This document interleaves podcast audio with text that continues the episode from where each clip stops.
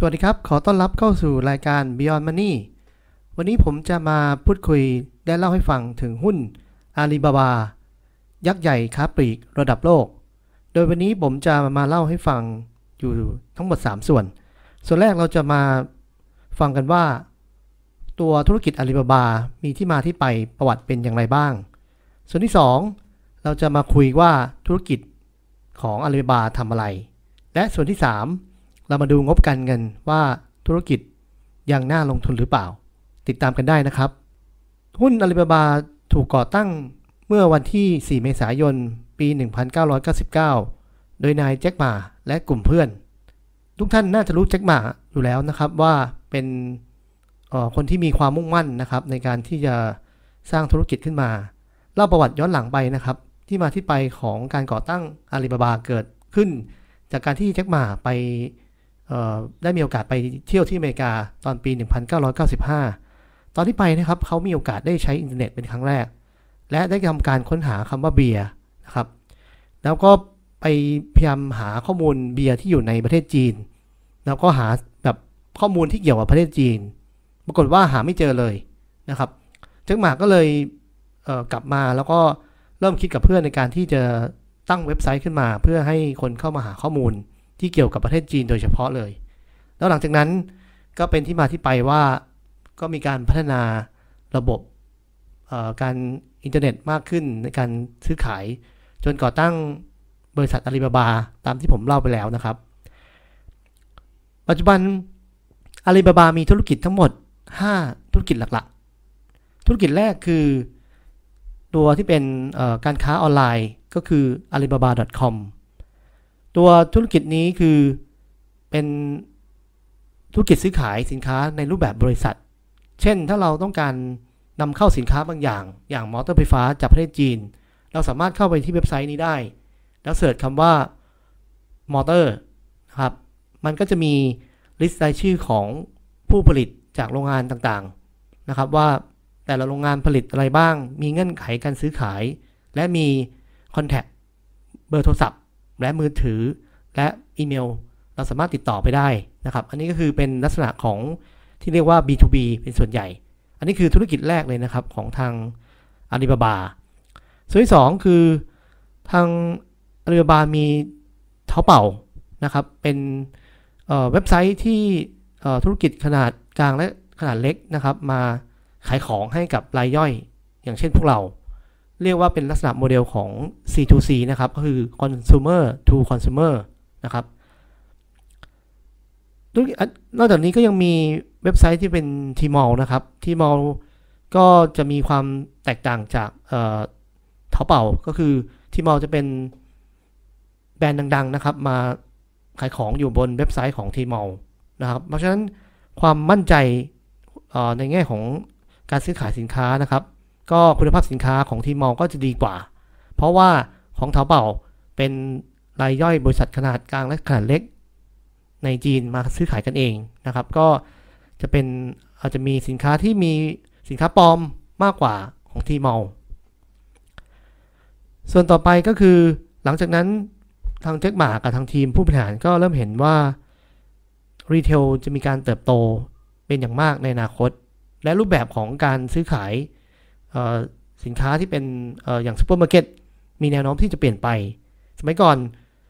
อย่างเซ็นทรัลเรานะครับ เปิดซูเปอร์มาร์เก็ต Tops ซูเปอร์มาร์เก็ตนะครับเราก็เดินเข้าไปซื้อนะครับแล้วก็ทำโปรโมชั่นไปแค่นั้นเอง โดยที่เซ็นทรัลอาจจะไม่รู้เลยว่าเรานะครับชอบสินค้าอะไรบ้าง เราซื้อขายสินค้าบ่อยแค่ไหน หรือเราอาจจะซื้อแล้วก็หายไปเลย เพราะว่าเราไปติดใจร้านของคู่แข่งมากกว่าร้านของเซ็นทรัล ก็เป็นไปได้นะครับ ทางอาลีบาบาก็เลยทำเรียกว่า New Retail นะครับ ก็คือเป็นร้านขายของชำซูเปอร์มาร์เก็ตที่เรียกว่าเฮอร์มานะครับ ก็ร้านนี้จะเป็นร้านซูเปอร์มาร์เก็ตแต่มีขนาดใหญ่มากนะครับ มีขายของทั้งผักผลไม้สดนะครับ มีอาหารทะเลต่างๆ พวกนี้ แล้วก็มีสินค้าอื่นที่เป็นเหมือนซูเปอร์มาร์เก็ตทั่วๆไปนะครับ ข้อแตกต่างของที่นี่ก็คือ ทุกอย่างนะครับจะทำผ่านทางมือถือหมดเลยครับตั้งแต่การที่เราดาวน์โหลดแอปพลิเคชัน Alibaba ลงมานะครับ แล้วเราสามารถใช้ตัวมือถือในการสแกน QR code เพื่อดูที่มาที่ไปของสินค้าที่เราซื้อในร้านเฮอร์มานะครับ ว่าสินค้าพวกนี้มีรายละเอียดเป็นยังไงบ้าง ผลิตมาจากที่ไหนนะครับ เพื่อให้เรามีความมั่นใจว่าสินค้าตัวนี้เป็นสิ่งที่เราต้องการจริง ๆ นะครับ พอทางอาลีบาบามีมือถือเชื่อมต่อกับลูกค้าของเขา ก็เลยสามารถที่จะเก็บข้อมูลจำนวนมากไว้นะครับ แล้วก็ใช้ตัวที่เรียกว่า artificial intelligence AI มาทำการวิเคราะห์ เพราะฉะนั้นพอเราเดินเข้าไปซูเปอร์มาร์เก็ตนะครับเฮอร์มาอาจจะรู้ทันทีเลยว่า เราชอบซื้อสินค้าประเภทไหนนะครับ แล้วก็จะแนะนำสินค้าที่เกี่ยวข้อง หรือคิดว่าเราน่าจะซื้อไปด้วยนะครับ ยกตัวอย่างเช่น ถ้าเป็นคุณแม่นะครับซึ่งเพิ่งคลอดลูกมานะครับ อาจจะซื้อทุกครั้งอาจจะซื้อแพมเพิร์สที่เฮอร์มาประจำเลยนะครับ แต่ถ้าเป็นนมเนี่ยอาจจะถูกใจไปซื้อที่อื่น เพราะว่ามีราคาถูกกว่านะครับ อันนี้เฮอร์มาก็จะมีข้อมูลวิเคราะห์ได้ว่า pattern ของการคนที่ซื้อแพมเพิร์สบ่อยๆ แสดงว่าน่าจะมีเพิ่งคลอดลูกหรือมีเด็กอ่อนนะครับ เพราะฉะนั้นก็เป็นไปได้ว่า ถ้ามีโปรโมชั่นอะไรที่น่าสนใจที่เกี่ยวกับสินค้าสำหรับเด็กอ่อน เช่นนม พวกนี้ก็เป็นอะไรที่ถ้ามีการนำเสนอไปที่ทางลูกค้าแล้ว ก็น่าจะปิดการขายได้ อันนี้แหละครับเหมือนเทคโนโลยีช่วยให้เฮอร์มารู้จักลูกค้ามากขึ้นนะครับ อันนี้คือจุดต่างเลยกับทางเฮอร์มาที่ทำมากขึ้นกว่าธุรกิจ retail ต่างๆ ในประเทศไทย นอกจากนี้เฮอร์มายังเน้นไปที่การ สามารถซื้อออนไลน์ได้นะครับ อย่างพวกเราถ้าต้องการซื้ออาหารผักผลไม้ หรืออาหารที่อยู่ในซูเปอร์มาร์เก็ตทั่วไปนะครับ สามารถสั่งจากมือถือได้นะครับ แล้วถ้าท่านอยู่ในรัศมีไม่เกิน 3 กิโลเมตรนะครับ ทางเฮอร์มาจะมีคนมาส่งให้ท่านไม่เกิน 30นาทีนะครับ อันนี้เป็นแง่ของเอ่อสิ่งที่น่าสนใจในธุรกิจสมัยใหม่นะครับ ผมว่าอันนี้ก็เป็นอะไรที่สุดท้ายแล้วก็ จะมาแข่งขันกับ retail ของทาง Amazon นะครับ เพราะว่า Amazon ก็มี Amazon Go นะครับที่อย่างที่ผมเคยแชร์ไปว่าเข้าไปไม่มีแคชเชียร์นะครับ เราซื้อของหยิบใส่ เขาใช้ AI ในการคิดราคาสินค้าที่เราหยิบ เราสามารถเดินออกได้เลยจากร้าน Amazon Go แล้วไม่เกิน 5 นาทีนะครับ บินที่เราต้องจ่ายเงินก็จะเข้ามือถือเรานะครับ เพื่อเรียกเก็บเราจะเห็นได้ว่าธุรกิจรีเทลมีการเปลี่ยนแปลงไปค่อนข้างเยอะนะครับ ถ้าธุรกิจไทยไม่สามารถที่จะ ลี่ยนแปลงได้ทัน ผมว่าก็น่ากลัวในอนาคต ธุรกิจต่างชาติน่าจะเข้ามากินตลาดในประเทศไทยมากขึ้นนะครับ ทีนี้ไปดูนอกจากนี้อาลีบาบาก็จะมีธุรกิจที่ top hit นะครับ มีแอปพลิเคชัน สั่งอาหารทางมือถือคล้ายๆ Grab กับ Line Man บ้านเราที่เรียกว่า e l m e นะครับ นอกจากนี้ก็ยังมี AliExpress นะครับ ที่ขายของสินค้าจีนให้ลูกค้า ทั่วโลกนะครับ แล้วก็มีทีมอลโกโบที่เป็นช่องทางให้ธุรกิจต่างๆ ทั่วโลกนะครับ อย่างธุรกิจไทยอย่างมิสทีนะครับ ก็ใช้บริการของทีมอลโกโบในการที่จะนำเครื่องสำอางไปขายให้กับลูกค้าในประเทศจีนที่มีประชากรมากกว่า 1,200 ล้านคนนะครับ อันนี้ก็เป็นช่องทางหนึ่งที่อาลีบาบามองว่า ไม่ใช่ว่าเขาจะขายสินค้าของเขาในประเทศหรือส่งออก มาขายนอกประเทศอย่างเดียว เขายังมีช่องทางที่ให้ธุรกิจต่างๆ ทั่วโลกนะครับ ไปขายสินค้าให้กับประชากรทั้งหมดของจีนได้ด้วยอีกด้วยนะครับ อีกตัวหนึ่งก็คือตัวธุรกิจ Lazada อันนี้ผมว่าไม่มีใครไม่รู้จักนะครับ โดยเฉพาะในช่วงโควิด -19 นะครับ ยอดของอีคอมเมิร์ซประเทศไทยเติบโตสูงมากนะครับ Lazada แล้วจริง ๆ แล้ว Lazada มีธุรกิจในประเทศอินโดนีเซียด้วย มาเลเซีย ฟิลิปปินส์สิงคโปร์และเวียดนามนะครับ นอกเหนือจากประเทศไทย ก็จะเห็นว่าทางอาลีบาบาตั้งเป้าหมายที่จะเป็นที่ 1 นะครับในตลาดอีคอมเมิร์ซในแถบ Southeast Asia ให้ได้นะครับ ก็จริงๆ หลังจากนี้ก็จะมีธุรกิจขายส่งอย่าง 1688.com นะครับ แล้วก็โลจิสติกนะครับ อย่าง Cainiao นะครับ อันนี้เป็นอีกตัวหนึ่งนะครับเห็นได้ว่าธุรกิจส่วนที่เป็น retail e-commerce ช่องทางในการซื้อขายผ่านเว็บไซต์ หรือว่าเป็นร้านซูเปอร์มาร์เก็ตอย่าง Hema ทั้งหมดนี้ที่ผมกล่าวมาในส่วนแรกนะครับ ธุรกิจสร้างรายได้ได้มากถึง 86%ของรายได้ทั้งหมดของทางอาลีบาบานะครับ ในส่วนที่ 2 ธุรกิจก็คือการให้บริการคลาวที่เรียกว่า Alibaba Cloud นะครับคำว่าคลาวก็คือผมขออนุญาตอธิบายให้ฟังสั้น ๆ ว่าเหมือนสมัยก่อนถ้าเรา ต้องการตั้งธุรกิจมานะครับ ก็ต้องมีแผนกไอทีในการที่จะบริหารจัดการคอมพิวเตอร์นะครับ หรือว่าข้อมูลระบบเมลต่างๆ พวกนี้ ซึ่งบริษัทก็ต้องมีการลงทุนทั้งค่าแรงจ้างแผนกไอทีนะครับ ค่าคนมีการลงทุนค่าเซิร์ฟเวอร์นะครับ แล้วก็ค่าซอฟต์แวร์ต่างๆ รวมทั้งค่าไฟ ค่าสถานที่นะครับ ทั้งหมดนี้ มันก็เลยเกิดประเด็นว่าการลงทุน ในในอดีตนะครับการซื้อเซิร์ฟเวอร์มาหลาย ๆ ครั้งใช้ประโยชน์ไม่คุ้มค่านะครับซื้อเซิร์ฟเวอร์มา 100 บาทนะครับสมมติใช้จริง ๆ แค่ 20-30 บาท หลังจากนั้นพอหมดอายุก็โยนทิ้งไปนะครับ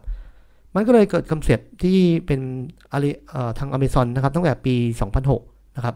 ที่ให้บริการที่เรียกว่า cloud ก็คือว่าทุกวันนี้ถ้าเราจะตั้งบริษัทนะครับ อย่างเป็นพวกองค์กรสตาร์ทอัพนะครับเขาไม่ต้องมานั่ง จ้าง IT หรือว่าซื้อฮาร์ดแวร์เซิร์ฟเวอร์เลย เขาสามารถใช้บริการ cloud อย่าง Alibaba Cloud ได้เลยนะครับ ก็สามารถเปิดขึ้นไปหน้าจอนะครับ เลือก sizing ของเซิร์ฟเวอร์ว่าอยากได้ขนาดแบบไหน แอปพลิเคชันยังไง Database แบบไหนนะครับ รวมทั้งเทคโนโลยีที่เป็นล้ำๆ เช่นพวก Big Data และ IoT หรือแม้กระทั่งที่เป็น AI สามารถที่จะใช้งานได้หมดเลยนะครับ ภายใต้ Alibaba Cloud ข้อดีก็คือว่า เป็นเหมือนการใช้บริการไฟฟ้านะครับ ถ้าท่านต้องการใช้ก็เปิดไฟ ถ้าต้องการหยุดใช้ก็ปิดไฟนะครับ เพราะฉะนั้นในแง่ของการตอบโจทย์ธุรกิจนะครับ จะตอบโจทย์ทั้งการประหยัดค่าใช้จ่ายนะครับ ใช้เท่าไหร่ก็จ่ายเท่านั้น รวมทั้งตอบโจทย์ในแง่ของออทางด้านการเงินของบริษัทด้วย เพราะว่าเราไม่ต้องมาลงทุน capital expense จำนวนเยอะๆ ตั้งแต่ day one นะครับ เราสามารถค่อยๆจ่ายนะครับ เหมือนการใช้งานเซอร์วิสนะครับ ใช้ไปเรื่อยๆ ก็จ่ายลักษณะของที่เป็น operating expense ไปนะครับ เป็นโมเดลใหม่ในส่วนนี้ ซึ่งธุรกิจในส่วนของตัวคลาวนี้ก็สร้างรายได้ให้กับ Alibaba ทั้งหมด 7%นะครับในส่วนนี้ สิ่งที่น่าสนใจคือไตรมาสล่าสุดนะครับที่จบเดือนธันวาปี 2019 ตัว Alibaba Cloud เติบโตได้สูงถึง 62%นะครับ เมื่อเทียบกับไตรมาสเดียวกันของปีที่แล้ว เห็นได้ว่าเป็นธุรกิจความหวังใหม่ของทางอาลีบาบาเหมือนกันในส่วนนี้ ส่วนที่ 3 ธุรกิจของอาลีบาบามีสื่อความบันเทิงที่เป็นดิจิตอลนะครับ อย่างยูกูเป็นวิดีโอสตรีมมิ่งที่ใหญ่เป็นอันดับ 3 ในประเทศจีน อันนี้ก็จะเหมือนกับทางด้าน Netflix Disney Plus ต่างๆนะครับ ที่ให้บริการวิดีโอสตรีมมิ่งแต่อยู่ในประเทศจีน นอกจากนี้ก็จะมี Alibaba Music นะครับ ก็เป็น การให้บริการเพลงสตรีมมิ่งนะครับแบบพวก Spotify หรือทางด้าน Apple Music นะครับ ก็รายได้ในส่วนที่ 3 นี้คิดเป็นทั้งหมด 6%ของรายได้ทั้งหมดนะครับ ก็เป็นอันนึงที่ผมว่ามีการเติบโตได้อีกมากในอนาคตสำหรับธุรกิจในส่วนนี้ ส่วนที่ 4 ตอนนี้จะเป็นธุรกิจเล็กๆน้อยๆละเป็นธุรกิจที่เรียกว่า innovation initiative ธุรกิจเทคโนโลยีในอนาคตนะครับ ก็จะทำธุรกิจ ทำแผนที่นะครับที่เน้นให้บริการในประเทศจีนนะครับรายได้ในส่วนนี้ยังเล็กเป็นแค่หนึ่งเปอร์เซ็นต์นะครับ และส่วนสุดท้ายที่หลายท่านน่าจะรู้จักบริษัทที่ชื่อว่า Ant Financial นะครับ หลายท่านยังไม่รู้ว่าจริง ๆ แล้วเป็นบริษัทในเครือของ Alibaba นะครับ ทุกวันนี้ Alibaba ถือหุ้นอยู่ประมาณ 33%นะครับ Ant Financial นะครับ ให้บริการอะไรง่าย ๆ เลยคือให้บริการระบบจ่ายเงินนะครับ ที่เรียกว่า Alipay นะครับ ถ้าใครไปที่จีนจะเห็นว่าแอปพลิเคชันการจ่ายเงินอันนี้เป็นที่นิยมมากเป็นอันดับต้นๆของประเทศนะครับ นอกจากนี้แอนยังทำการให้บริการเงินการปล่อยกู้นะครับ แล้วก็ให้ขายประกันพวกนี้ด้วยนะครับ ซึ่งแต่สิ่งที่อยากจะชี้แจงไว้ก็คือว่าตัว Ant Financial นี่นะครับอาลีบาบาไม่ได้รวมไว้ในตัวงบการเงินนะครับในหุ้นที่อยู่ในตลาดหุ้น NASDAQ ที่อเมริกานะครับ เพราะฉะนั้นในแง่ของเรเวนิวต่างๆ ก็จะไม่ได้อยู่ในอาลีบาบาที่นั่นนะครับ ทางอาลีบาบาแจ้งว่าทาง a n Financial ทางบริษัทจะมีแผนที่จะแยกออกมาทำ IPO เองนะครับ ในอนาคต ทีนี้ในส่วนแรกนะครับ เห็นว่าธุรกิจใหญ่มาก เรามาดูกันว่าในส่วนที่ 2 รายได้ของบริษัทเป็นอย่างไรบ้างนะครับ โดยในปีที่ 2017 รายได้ของบริษัททำได้ 22,158 ล้านดอลลาร์กำไรอยู่ที่ 6,114 ล้าน ปี 2018 รายได้ก็เติบโตมาเป็น 35,037 ล้านดอลลาร์กำไรอยู่ที่ 8,973 ล้าน และปีที่ปี 2019 นะครับ รายได้เติบโตมาเป็น 52,758 ล้านดอลลาร์ และทำกำไรได้ถึง 12,304 ล้านนะครับ จะเห็นได้ว่า รายได้นี้เติบโตได้อย่างได้อย่างดีเลยนะครับ โดยรายได้ในไตรมาสล่าสุดนะครับที่จบไปก็เติบโตได้ถึง 38%นะครับ แล้วก็กำไรสุทธินะครับ ผมลองคิดย้อนหลัง 3 ปีนะครับ แบบทบต้นทำได้เติบโตสูงถึง 41%นะครับ และมีอัตรากำไรสุทธิสูงถึง 23.25%นะครับ ผมไปเทียบกับยักษ์ใหญ่ระดับโลกอย่าง Amazon นะครับที่มี กำไรสุทธิอยู่แค่ 4.14%เพราะฉะนั้นจะเห็นว่าอาลีบาบามีมาจิ้นนะครับที่สูงกว่าทาง Amazon มากนะครับมากถึง 6 เท่านะครับ เพราะฉะนั้นผมว่าเขาค่อนข้างบริหารจัดการค่าใช้จ่ายได้ค่อนข้างดีนะครับ ในส่วนนี้เมื่อเทียบกับทาง Amazon ในแง่ของกระแสเงินสดบริษัทก็สร้างได้ถึงปีละ 14,186 ล้านนะครับ ก็โหบริษัท นี้สามารถสร้างเงินกระแสเงินสดอิสระได้ ปีหนึ่งสูงถึง 4 0 0แสนกว่าล้านบาทนะครับ ก็โหไม่น่าเชื่อจริง ๆ นะครับ ธุรกิจนี้ ก็เห็นได้ว่าธุรกิจนี้มีสภาพคล่องสูงมากนะครับ มีเงินกระแสเงินสดและเงินทุนระยะสั้นสูงถึง 28,444 ล้านนะครับ ก็เกือบเอ่อก็อยู่ในระดับที่สูงมากนะครับ เกือบ 1 ล้านล้านบาทไทย เพราะฉะนั้น ในแง่ของช่วงวิกฤตไม่ต้องเป็นห่วงนะครับ สภาพคล่องสูงขนาดนี้สามารถอยู่ได้อย่างแน่นอน ผมได้ไปทำการวิเคราะห์ดูในรีเสิร์ชจาก Morningstar นะครับ ได้คาดการณ์ว่ารายได้ของอาลีบาบาจะเติบโตแบบทบต้นปีละ 22%ในช่วงตั้งแต่ปี 2020 ปีนี้จนถึงปี 2024 นะครับ ก็อันนี้ในปีนี้อาจจะลดลงนิดหน่อยนะครับ แต่ผมว่า Morningstar คาดการณ์ว่าใน 5 ปีรายได้จะเติบโตได้อย่างมั่นคง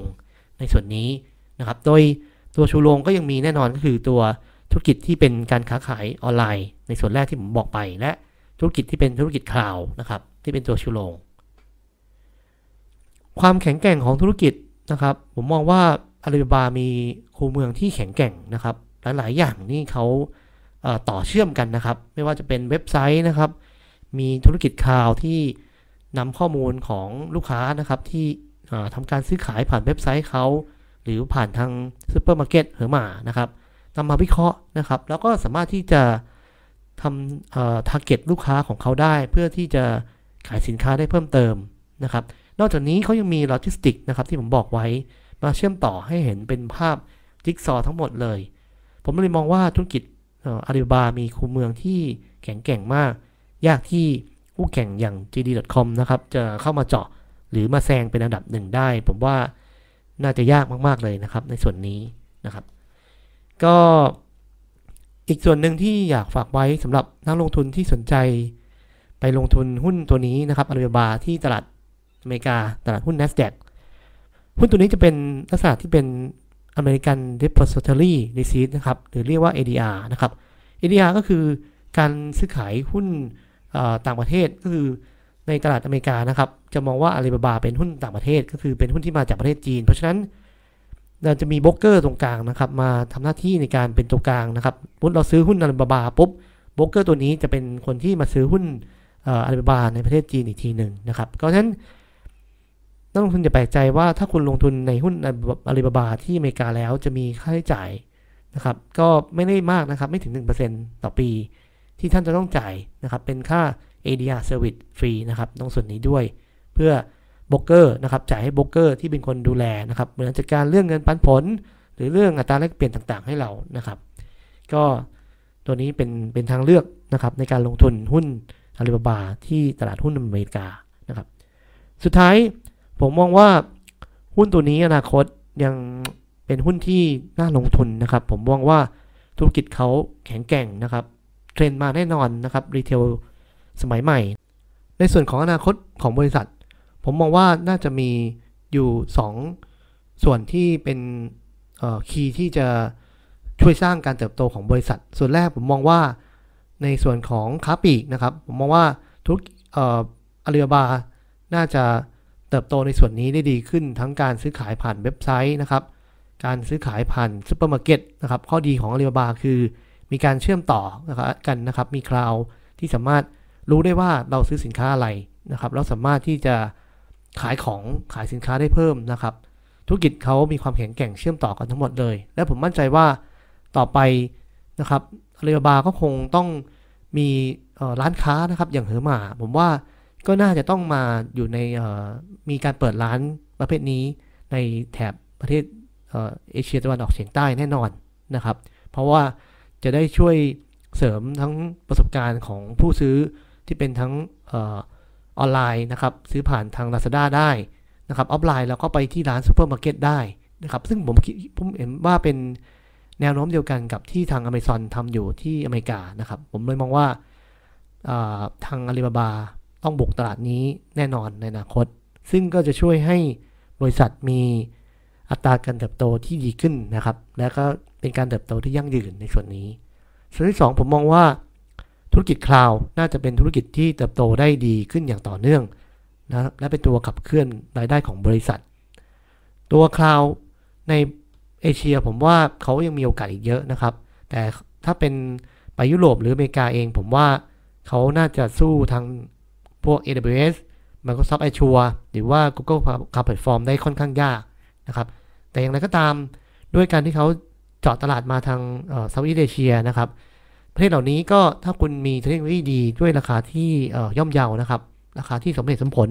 ผมว่าเขาก็มีโอกาสในการเติบโตได้อีกเยอะนะครับ เพราะฉะนั้นหุ้นอาลีบาบาผมให้เกรดเลยนะครับ เป็นหุ้นเกรด A นะครับ ที่ไม่ถึง A บวกเพราะว่าในแง่ของราคานะครับ ผมอยากให้ทุกท่าน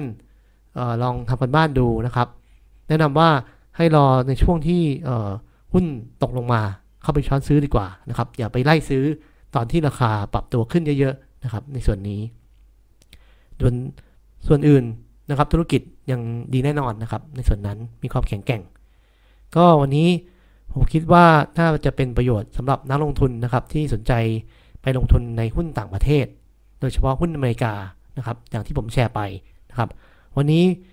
ถ้าชอบยังไงช่วยกันกดแชร์กดไลค์นะครับ แล้วก็อย่าลืมกด subscribe กดกระดิ่ง เพราะคุณจะได้ ติดตามในทุกๆ episode ใหม่ ๆ ที่ผมออกไปนะครับ ว่าวันนี้ขอบคุณมาก สวัสดีครับ